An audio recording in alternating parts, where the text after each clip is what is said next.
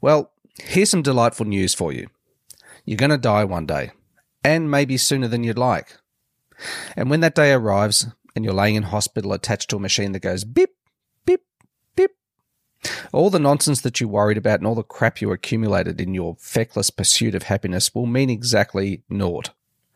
Instead, you'll wonder what all the busyness was for, why you rushed from one deadline to the next, why you failed to live before you died. In the back of your mind, possibly for decades, you'll have thought, I'll get my finances sorted, I'll find some time to appreciate life and smell the roses a bit more.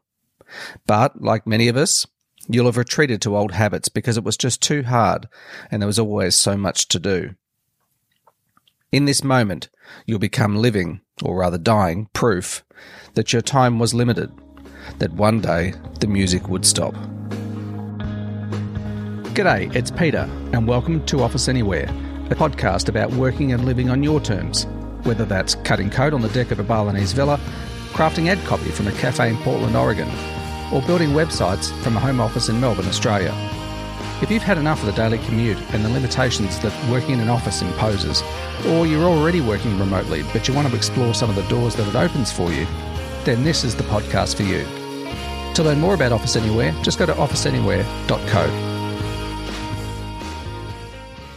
I'm 51 years old, and like most people my age, I've done too much of the wrong work and wasted too much money on the wrong things. It's taken me years to learn that all the busy work I courted didn't make me more important, and all the crap I bought didn't bring lasting pleasure. Maybe you're waking up to this too. You're slowly realizing that while a lot of the things that you do seem important, they just aren't. Here's how I see it today. If the work that I'm doing each day doesn't resonate with who I truly am or who I wish to be, then I'm squandering time.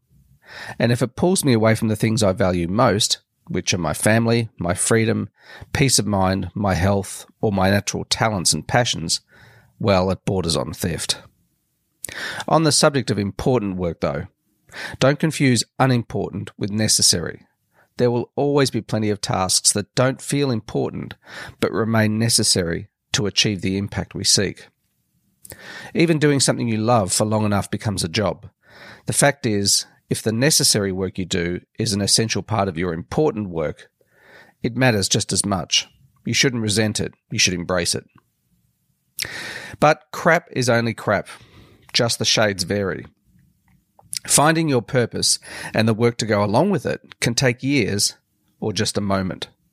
Sometimes it appears when our guard is down, like after our third espresso martini on a tropical island, or following a life changing crisis. The trouble is, these events are rare and fleeting, and the daily crap we deal with blinds us most of the time.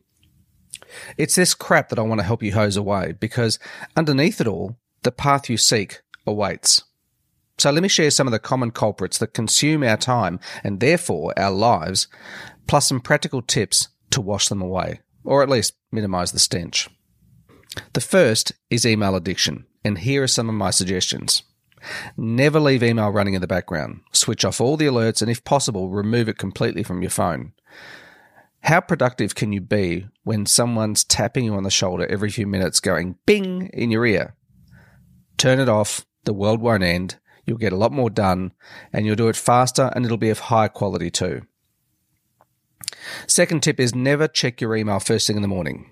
Instead, decide the afternoon before what your three most important tasks are for the following day and spend at least two or three hours on the first one before you check your email. I typically start my day around about 6 a.m. and I don't check email until 9:30. Never check your mail just before you finish work for the day. It creates tension and nervous back of mind distraction, um, and it can really impact your evening and possibly the quality of your sleep too. Limit yourself to somewhere between, say, two and four checks a day, and that's it. I check my email mid morning, mid afternoon, and no less than an hour before I finish for the day. The only exception is when I have a time sensitive project that is underway that day. And the last one is to stay away from email on the weekends unless it's absolutely necessary. All right, another thing that takes an enormous amount of our time, depending on the kind of work that we're involved in, is crappy clients. 20% of your clients probably deliver 80% of your income. It's the old 80 20 rule. Now, it could be 70 30, could be 60 40, whatever, but the vast majority of the people that you deal with contribute the least amount to your um, to the outcomes that you're seeking. So focus on the 20%. Delight them at every turn and show them how important they are. Sometimes the best thing you can say to someone, especially clients, is no. We spend so much of our time at work, the least we can do is use that time efficiently, effectively, and with people who actually make our work enjoyable. Focus on the 20% or 10 or 30, whatever it is, the ones who respect your work and who are happy to pay you for your talents. Then recommend an alternative person or business to serve the others. You'll sleep better, you'll enjoy your work more, and you'll deliver better results for those you serve. In all likelihood, you'll end up earning more as well because those 20 percenters will refer others to you who are just like them. Here's another big one television and i devices, mobile devices. I shouldn't really need to explain this one. The average Australian watches over three hours of TV every day. Americans watch over five hours a day. That's nine years of TV in their lifetime. Pay TV has seen rapid growth in recent years, especially, and iDevice consumption, tablet, mobile phone, that sort of stuff, has outgrown pay TV by a huge margin. Here are a couple of sobering stats from YouTube, which I just updated yesterday. YouTube's now got over 1.3 billion users, about a third of all people on the internet. YouTube overall, and even YouTube on mobile alone, reaches more 18 to 49 year olds than any cable network in the US. And growth in watch time on YouTube is up at least 60% year on year. That's massive growth. And almost 5 billion videos are watched on YouTube every single day. So we're passive, lazy content consumers. And the cost is a lot more than the streaming service or the internet plan that you pay for each month. It's your time. Don't waste it consuming stuff. Do something instead. Here's another big one consumerism. Now, if you had to leave your city or town tonight and never return, what would you take with you? I'm betting that only a small handful of items would make the cut. You know, I sometimes fantasize about coming home to find our house burned to the ground. It'd be inconvenient, yes, I know, but it would also be enormously liberating. All those things that I've struggled to let go of would be taken away from me in an instant. The decision would be made for me. How wonderful would that be? I know some people I've told this to cringe at the thought. How could you possibly find that liberating, losing all those things you've accumulated over the years? Photo albums, you know, special mementos and stuff like that. The thing is, it's all just stuff. Everything that means anything is inside my head already. And the people who mean anything to me, well, of course, providing they're safe, that's enough. Starting with a clean slate, devoid of the crap that I've accumulated, I think would be incredible. Yeah, sure, I'd probably miss a couple of things, but you know, even sitting here now, I can't really think of anything in particular that I would miss enough to cause me concern. I mean, insurance pays for the stuff that I need. Um, and everything else, well, I experienced it at the time. I enjoyed it when I received it at the time. But, you know, if we're honest with ourselves, it's rare that we dig out old mementos and sit around and look at them. So long as my family and the, the people I care about are safe, that's all that really matters to me. The things we don't actively use and the things that don't deliver true pleasure eventually own us.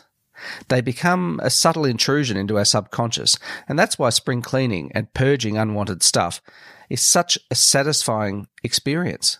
It lightens our psychological load. Habitual consumption of consumer products is never a road to happiness or financial success, that's for sure. To purge and simplify is the high road to wealth and enlightenment and peace of mind. Listen to Roger Waters' song, Amused to Death. Indulgences like fashion, fancy toys, expensive dinners, and new shiny syndrome all conspire to keep you on the endless treadmill of working to consume. Here's another thing that can consume an enormous amount of time and energy the wrong people. Now, this is a bit of a touchy subject because we usually don't choose our friends. They're friends of circumstance, people we meet through common interests, activities, or third parties, other people. But if you understand that you are the average of the five people you spend the most time with, then it's incumbent on you to be vigilant about who is setting your life's agenda. The same goes for family members, well intentioned as they might be. If you want to spring clean your life, you need to examine your influences because They have a huge impact on the expectations you set for yourself, the beliefs you hold, and the de- decisions you make. I see this time and again with members of my extended family and uh, friends and colleagues. What a huge impact it has when people associate with the wrong people. It's an automatic reaction that to assimilate with a group, that we dumb down our beliefs, our expectations, our habits, and the limits that we set for ourselves. Finally, less crap pays you twice. Eliminating the crap in your life, the things that rob you of your time and your hard earned money, rewards you on two fronts. First, you'll have more time to enjoy your life and all the things that truly matter. And second, you'll have more money to put into the things that enrich your life. I'm an advocate for learning how to invest wisely. Invest your time in your family and your heartfelt passions, and invest your money in growth assets that can deliver peace of mind now and freedom into the future. It isn't rocket science, but the second part, learning about money, does require education. It's not something you should leave solely to others because no one cares more about your financial future than you do. So you need to get educated on this. There are two people that I recommend highly for this, and I've read an enormous amount and practiced a huge amount when it comes to making and investing money. The people I recommend are Michael Yardney. Michael Yardney is an Australian uh, property investment specialist with decades of experience. And he is a very conservative investor and a very straight talker. I've relied on Michael's advice for quite a few years, and um, I've never once had cause to second guess Michael's philosophy on investment or his recommendations. And the second is Tony Robbins. Now, a lot of people will know Tony Robbins for his huge live events and his uh, extremely extroverted persona. But Tony is also a huge expert on money and investing and the basic principles that all of us should learn about how to treat money, how to invest in the stock market and that sort of stuff. And his principles are very simple and very easy for anybody to follow. So Tony's written a couple of books in recent years on money and I recommend that you look for those and learn from Tony. Both of these people, Michael and Tony, have made a significant contribution to my financial well-being.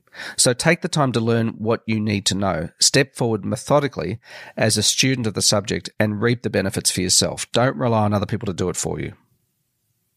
In the end, I guess it all boils down to this question. How long do you have? Your life is happening right now. It won't begin at some mythical mile marker in the future. You've heard this before dozens of times probably that the best time to plant a tree is 10 years ago and the second best time is today. So resolve to cut all the crap from your life and set out on a new path towards the one that you seek. I can promise you that the mountaintop is far less crowded than the valley below and the view is much better too. Anyway, that's enough from me for this week. Thanks again for hanging out with me on the podcast. As I mentioned before, if you want to read the post that goes along with this and follow a couple of useful links um, within the post, just go to officeanywhere.co slash 91. And until we chat again next week, here's to working and living on your terms. Catch you then. See ya.